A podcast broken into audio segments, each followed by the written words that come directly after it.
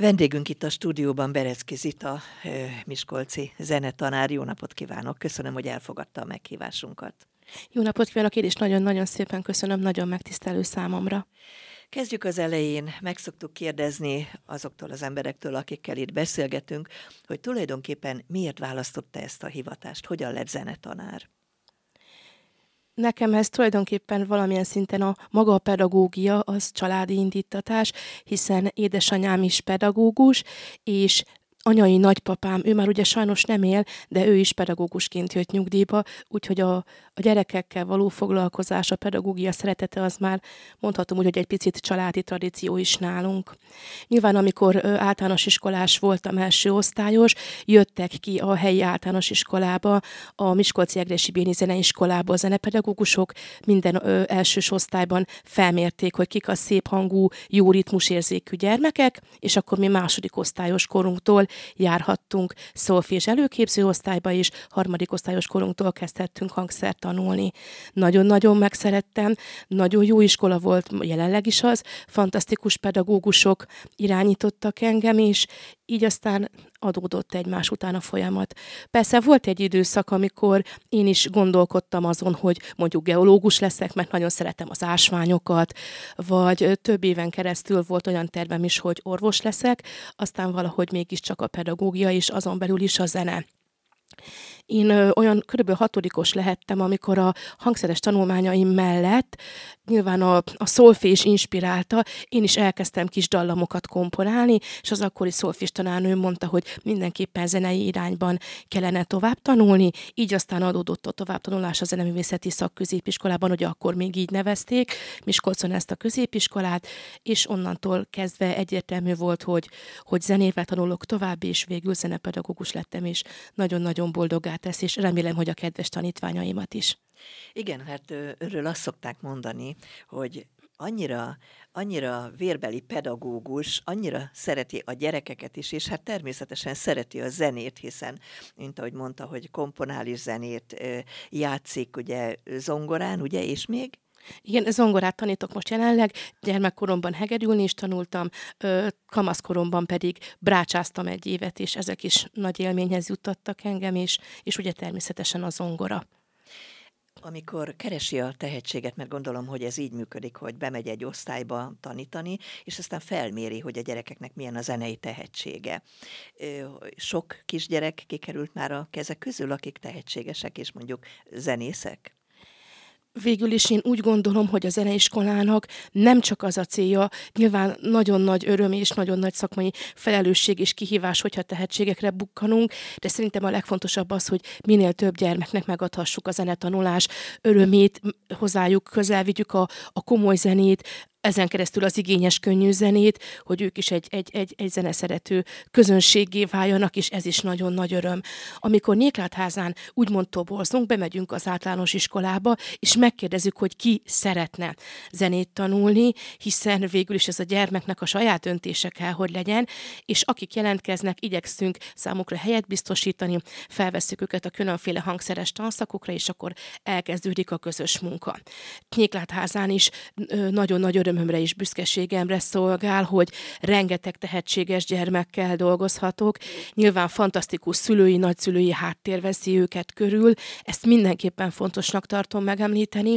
Nagyon jó kapcsolatunk a helyi általános iskolával, és a ottani pedagógus kollégák is, vezetés is nagyon támogatja azt, hogy a gyermekek zenét tanulhassanak nálunk, és tulajdonképpen így születik meg ez a nagyszerű együttműködés. Nyilván én, én minden tanítványomra nagyon-nagyon büszke vagyok.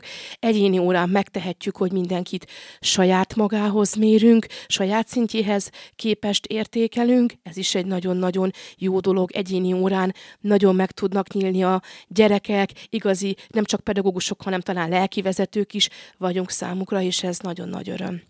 Mit nyújt egyébként önnek a zene? Szerintem úgy, úgy tudnám a legjobban megfogalmazni, hogy, hogy mindent. Szeretetet, örömet, kikapcsolódást, másokra való figyelést, szóval tényleg az élet teljes palettáját. Az ember örömében, bánatában is nagyon szívesen hallgat zenét, teljesen mindegy, hogy ez, ez komoly zene, népzene, igényes, könnyű zene. Végülis a zene szerintem minden ember számára egy fontos lelki táplálék kell, hogy legyen. Ön sokszor viszi a gyerekeket versenyekre. A felkészülési időszakban mit mond nekik, hogyan biztatja őket egy-egy versenyre való felkészüléskor? Nyilván mindig megbeszéljük a gyerekekkel, hogy ez az adott verseny helyezéses vagy minősítős verseny lesz, hiszen hogyha egy verseny minősítőses, akkor minden gyermeket értékelnek, mindenki kap úgymond, úgy szoktuk mondani, legalább egy bronz minősítést. Ha helyezéses, az már nyilván egy másfajta feladat, és azt kell elmagyarázni a gyermekeknek, hogy, hogy nincs csalódás, és ilyen helyzetben nincs veszteség, hiszen őt a pedagógusa kiválasztotta arra, hogy versenyezzen, segíti a felkészülését a szülő azzal, meg a nagyszülő, hogy a plusz próbákra, plusz foglalkozásokra visszajönnek a gyerekek, támogatnak ebben a délutáni napközis nevelők, ők is mindig megkérdezik, hogy hogyha versenyre megyünk, hogyha van egy kis lyukas időm, hogy felküldjük őket, gyakoroltok pluszban, és átbeszéljük, hogy milyen szituációval járhat egy-egy ilyen verseny mind a helyezéses, mind a minősítéses. És nagyon remélem, hogy, hogy tényleg egy olyan lelki útmutatást tudok adni a gyerekeknek, hogy, hogyha esetleg nem is érünk el valami helyezést, akkor is ne csalódottan és, és ne kiábrándulva jöjjünk haza, hanem fogjuk fel úgy, hogy ez most, ez most egy ilyen helyzet volt, mi nagyon szépen helytáltunk, büszkén és ügyesen képviseltük iskoláinkat, településünket. A szolfést mennyire kedvelik a gyerekek? Én visszaemlékszem rá annak idején, hogy az énekórákat még csak-csak szerettem, de a szolfést azt nem. Hogy hogy lehet megkedveltetni a gyerekkel? Én úgy gondolom, hogy minden elismerésem manapság annak, aki szolfis tanít, mert tényleg nagyon sok esetben stigmatizálva van a szolfis, hogy ez a zenetanulásnak a mumusa, holott nagyon-nagyon fontos az elméleti háttér. Nekem erre idősebb tanítványaim jönnek rá, mert igyekszem a zenén belül, főleg a továbbképzős zongorista növendékeknél egyfajta nyitottságot biztosítani, és ha az adott tanuló előáll egy-egy ötlettel, hogy szeretném ezt vagy azt megtanulni, akkor segítséget segítséget nyújtok neki, és például volt már olyan, hogy egy igen mai népszerű, igen népszerű könnyűzenei számnál mondta azt az adott tanuló, hogy hát ez itt a néni, itt nincs is balkéz, csak betűk, hogy GM, meg CM, és mondtam, hogy na gondolj csak vissza, M, mint MOL 3-as hangzat. Miből áll az? Hogyan tudjuk azt definiálni? Mit tanultál róla szolfézson?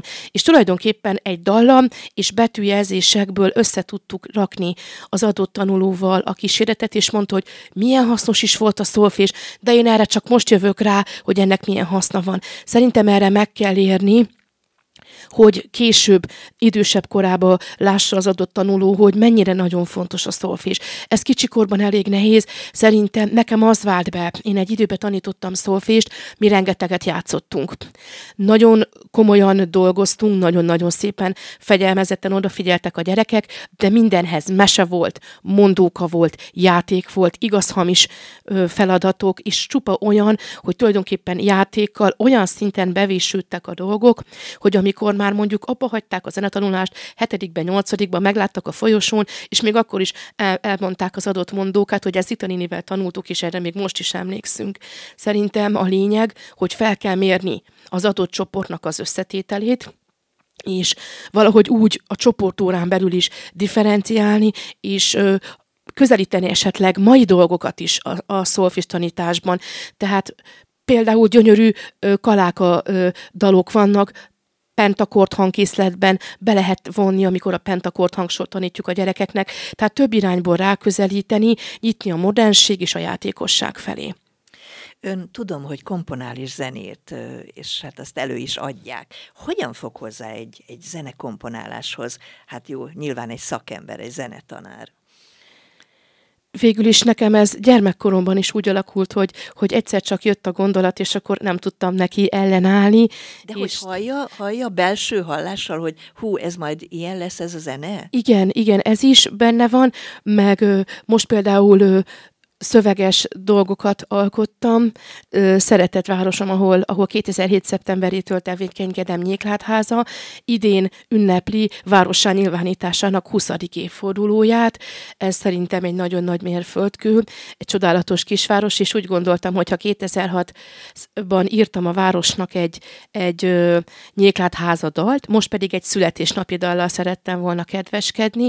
Itt először ugye a szöveg, szöveget gondoltam ki, az volt az adott, és utána a szövegnek a prozódiájából próbáltam úgy a dallamot, hogy akik ismerik és szeretik a 16-ban alkotott nyéklátházad alát, azok számára legyenek ismerős dallamfoszlányok, illetve ismerős dallamok, és a refrént is átvettem. Nyilván szöveges zené esetében először a szöveg, és utána, utána alkotom meg a dallamot. Szoktam olyat is csinálni, hogy kedves kis tanítványaimnak például adott népdalokhoz, ünnepi dalokhoz, legyen az Márton nap, advent, karácsony, én szerkeztem a, a balkéznek, az, az alsó szólamnak a, a, a dallamát, a harmóniákat, és, és ebben is nagy örömömet lelem, és a gyerekeknek is tetszik, hogy tanulhatnak olyan dalt, ami még biztos, hogy így nem hangzott el, mert az ő tudásához írta meg a kísérő szólamot. Nagy kérés, ha azt kérem öntől, hogy dúdolja el, vagy akár énekelje el ezt a nyéklátházi kis dalt, ezt a köszöntőt? Ennek a refrénye az szerintem, ami, ami nagyon-nagyon ö, megfogott mindenkit, és, és engem is, és remélem, hogy akik itt élnek, és akik ide szeretnének költözni, mert úgy veszem észre, hogy folyamatosan bővül a településnek a lakosságállománya, ők is szívesen fogják majd ezt hallgatni. Nyéklát háza hazavár, bármerre sodor az ár. Nyéklát háza rád is vár, látogass el és éld át. Együtt tesszük a csodát, István király vigyáz ránk. Együtt tesszük a csodát, ezer áldás szállít ránk. Hát ez nagyon szép valóban ez a reflén. Gyönyörű hangja van egyébként Zita, de hát ezt biztosan mondták már mások is. Hogyan lehet fejleszteni egy énektudást? Ha van egy tehetséges kisgyerek, aki, aki ön, mint szakember azt mondja, hogy nagyon szép hangja van, hogyan fejleszthető az énektudás? Kicsikorban el kell kezdeni nyilván életkori sajátosságokhoz alkalmazkodva, anatómiát figyelembe véve, a komoly, igazi hangképzés, ami már nagyon-nagyon tudatos, annak azért van egy olyan kritériuma, hogy lehetőleg mutálás után, mutálás előtt is el lehet kezdeni, de nyilván itt azért nagyon komoly szaktudás szükséges. Én nem végeztem ugye magánének főtárcakot zeneművészetében, de nagyon sokáig mi is nagyon magas szinten tanultuk a hangképzést. Énekkoron is minden próbát ugye skálázással kezdünk a gyerekekkel. Ez olyan, mint a sportolóknál a bemelegítés, akikkel versenyre megyünk kis csoportban, vagy egyéniben, velük is szoktunk skálázni. Ezekkel azért csak lehet fejleszteni a gyerekeknek a hangterjedelmét, úgy idegen szóval, ugye szakszóval az ambitusát. Nyilván a légzésről lehet nekik magyarázni, hiszen akik például fúvós hangszereket tanulnak, és énekben is ügyesek, énekkarosok, ők erről már eleve a főtájt a hangszeres tanáruktól hallottak is. Ezt ugye meg lehet nekik tanítani, de nyilván azért ennek van egy olyan komoly szintje, amihez testileg, lelkileg meg kell érni a gyereknek, de nagyon büszke vagyok arra, hogy sok olyan énekes szakembertől jöttek olyan vélemények vissza, hogy akik tőlem elindulnak, a legjobb alapokat kapják, nincsen rájuk erőltetve semmi, és egy nagyon képlékeny, mindenre nyitott gyerekanyagot, hogy így fejezzem ki magam, kap majd az adott szakember, aki majd tovább tudja őket fejleszteni. Egyébként ön honnan veszi ezt az energiát? Tényleg mindig olyan energikus, mindig, mindig rohan, mindig fut, mindig énekel, mindig dúdol. Tehát honnan veszi az energiát? Én úgy gondolom, hogy, hogy én ezt kapom. Tehát nagyon nagy szeretetet kapok Nyéklátházán a, a szülőktől, a gyerekektől, a nagyszülőktől, a kollégáktól, én nagyon-nagyon boldog vagyok ott, és szerintem ez inspirál engem mindig egy újabb feladat, egy újabb cél lebeg a szemem előtt, hogy hogyan tudnánk másoknak örömet szerezni. Nyilván ezt láttam édesanyámtól, ő is ilyen pedagógus volt, és már nagyon-nagyon fontos, így, így tényleg egy, egy családon belüli példaképet kaphattam.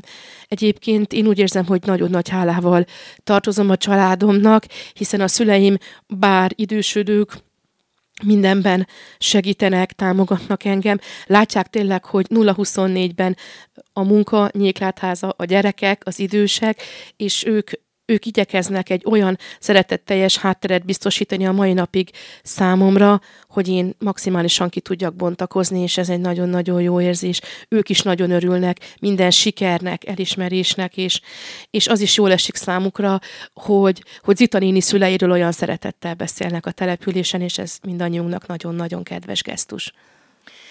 Mi a cél? A célokat említette az imént. Mi, mi lehet a célja egy énektanárnak?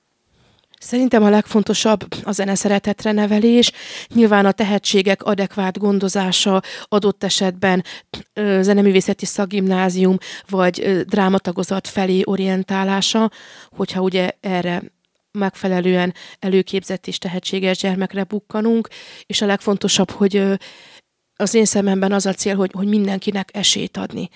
Tehát például pont az tanulás egy olyan szempontból egy picit kritikus dolog, hogy ugye a hangszer, ez, ez nem egy furúja árkategória, ha azt vesszük, és talán egyesek furcsán is néznek rám, de én évek óta, és én erre nagyon büszke vagyok, én szeretem minden gyereknek megadni a zenetanulásnak az esélyét. Ha nem adott még otthon a hangszeres gyakorlás, majd a Jézuska vagy a gyermeknap meghozza a gyermeknek a hangszert, de addig is hat kapjon esélyt, hat próbálja ki, mert akkor ki se derülhet a tehetsége, hogyha nem adunk számára esélyt. Én úgy gondolom, hogy tényleg egy nagyon nagy beruházás és áldozat ez a szülők részéről, és minden elismerésem, hogy ezt a szülők ugye vállalják a hangszervásárlással járó költségeket, de mindenkinek meg kell, hogy adjuk az esélyt. Drágák ma a hangszerek, ugye? Igen, igen, igen, igen, és ugye nem, nem mindegy, mert szintetizátorból is, hát még a billentésérzékeny hangszerek oké, de ami nem billentésérzékeny, vagy régi típusú pedált se lehet hozzá csatlakoztatni, ugye azok nagyon-nagyon nem, nem igazán alkalmasak az ongoratanulásra, de mégis úgy vagyunk vele, legalábbis én személy szerint, hogy, hogyha esetleg megörököltek nagynénitől, nagybácsitól egy ilyet, akkor ha a gyerek megindul, fejlődik, utána úgy is beruház a szülő, csak először úgymond tegyünk le valamit az asztalra, hogy a szülő is érezze azt, hogy egy, egy ilyen komoly tételre érdemes beruháznia. Úgyhogy számomra tényleg a zeneszeretet és az esélyteremtés. Azt tudom, hogy ön a Szokolai Sándor Alapítványtól díjat is kapott már. Mikor és miért? Volt a, a SZIA, Szokolai Inspirált Alapítvány, ez a rövidítése, mozaik szó, SZIA. Volt kettő zeneszerző versenyük fiataloknak, illetve gyerekeknek, és első ízben ezen Stefán Dávid János kedves volt tanítványom ért el országos harmadik helyezést, és ez egy olyan inspiráció volt számomra is pedagógusként is, ennek az egész megszervezése, a szellemisége, a diátadója, az egész koncepciója, az a szeretet, az a szakmaiság, ami ebben meghúzódott, hogy, hogy a kicsi szívem azon, azon szurkolt és azon drukkolt, hogy legyen ennek folytatása. És lett. A második szokolai versenyre már több növendékkel neveztünk. Jenei Dalma Jászmin lett országos harmadik helyezett, és még mellette indultak növendékeim. Bodnár Bence, Bóna Benedek, Juhász Lili, és tényleg nagyon-nagyon ügyesen ők is helytáltak, és nagyon szép dallamokat komponáltak, és tulajdonképpen ők ugyan nem lettek helyezettek, de részesültek dicsérő oklevélben is. Ez is egy nagyon nagy elismerés volt ezen a versenyen, és számomra ez nagyon nagy öröm volt, hogy, hogy az alapítvány engem arra méltónak talált, egy kisvárosból érkező zenepedagógus, hogy a díjazott növendékem mellett a többiek is dicséretben részesültek, én pedig felkészítő tanári díjban. Ennek egy csodálatos átadó ünnepsége volt 2019. decemberében a Zeneakadémián. Ott volt egy ünnepi hangverseny, Szokolai halálának az évfordulójához kapcsolódó, részben megemlékező részben már az adventi karácsonyi hangulatot elővetítő csoda, és mi ennek részese lehettünk a gyerekekkel, és szerintem ez mindannyiunk számára egy abszolút maradandó élmény lett. Egyébként ön sok versenyre benevez a gyerekekkel, hát gondolom, hogy figyeli ezeket a pályázati kiírásokat, és, és hát neveznek. Pedig hát ez egy plusz munka önnek részben én figyelem, részben pedig ami iskolai, iskolához kapcsolódó iskola által meghirdetett úgymond iskolai verseny, arról értesítő e-mailt is szoktunk kapni. Végül is, hogyha ha a gyermek és a szülő, illetve a nagyszülő vállalja az ezzel járó plusz próbákat, plusz elfoglaltságokat, akkor ez számomra öröm, és igyekszünk szépen felkészülni. Ebben a elmúlt tanévben például úgy alakult az órarendem, hogy voltak lyukas óráim, és ez olyan szempontból jól is jött, hogy a versenyekre való felkészülésben nagyon-nagyon sokat segített egy-egy lyukas fél óra, vagy egy-egy úgymond rövidebb nap, és akkor utána 5 órától este hétig még lehetett pluszba versenyekre, koncertekre készülni, meg a lyukas órák alkalmával is. Illetve ezek a lyukas órák nem teljesen lyukas órák, mert a nyíklátházi gyermekkórus működtetésére vannak nagyon nagy részben fordítva, ugyanis az énekkarban általános iskolás és zeneiskolás gyerekek együtt közösen teszik a csodát, másodikos a legkisebb is, hetedikes a legnagyobb, és a gyermekek ezt nagyon örömmel mondom, hogy másban is tehetségesek. Különféle sport, tánc, fotószakkör, képzőművészeti szakkör, ez csak a zeneiskolai elfoglaltságok mellett, amikből a gyerekek válogathatnak, és amely területeken megmutathatják a tehetségüket, és nagyon sok énekkaros gyerekem ezek közül egyben vagy kettőben részt vesz. Így aztán én alkalmazkodom, és több énekkari alkalom van, hogy mindenki el tudjon jönni legalább valamelyikre. És ugye ezek úgymond az órarendben hivatalosan lyukasóraként jelennek meg, de ezek is aktívan vannak eltöltve ezekben az alkalmakban az énekkarral dolgozunk együtt ügyesen, illetve az ezek mellett fennmaradó lyukas órákban pedig megvalósult a versenyre való felkészülés. Szokták mondani, hogy akinek a munkája, a hobbija, az boldog ember. Berecki Zita zenetanár ön boldog ember? Én úgy érzem, hogy igen. Igen nagyon sok, tényleg ez, ez a szeretet, amit kapok a gyerekektől, szülőktől, nagyszülőktől, a településtől, számomra ez nagyon-nagyon inspiráló és nagyon boldogá ez. Igyekszem mindig a legjobbat kihozni magamból, és a gyerekeknek is figyelembe venni mindenféle egyéni adottságát, helyzetét, és ezen belül a legadekvátabb módon irányítani, fejleszteni, vezetni őt, és megmutatni neki a zene szépségét. Köszönöm szépen Berecki Zita tanárnak a megjelenést, és az, hogy beszélgethettünk a munkájáról. További sok sikert kívánok! Nagyon szépen köszönöm a lehetőséget, minden jót kívánok!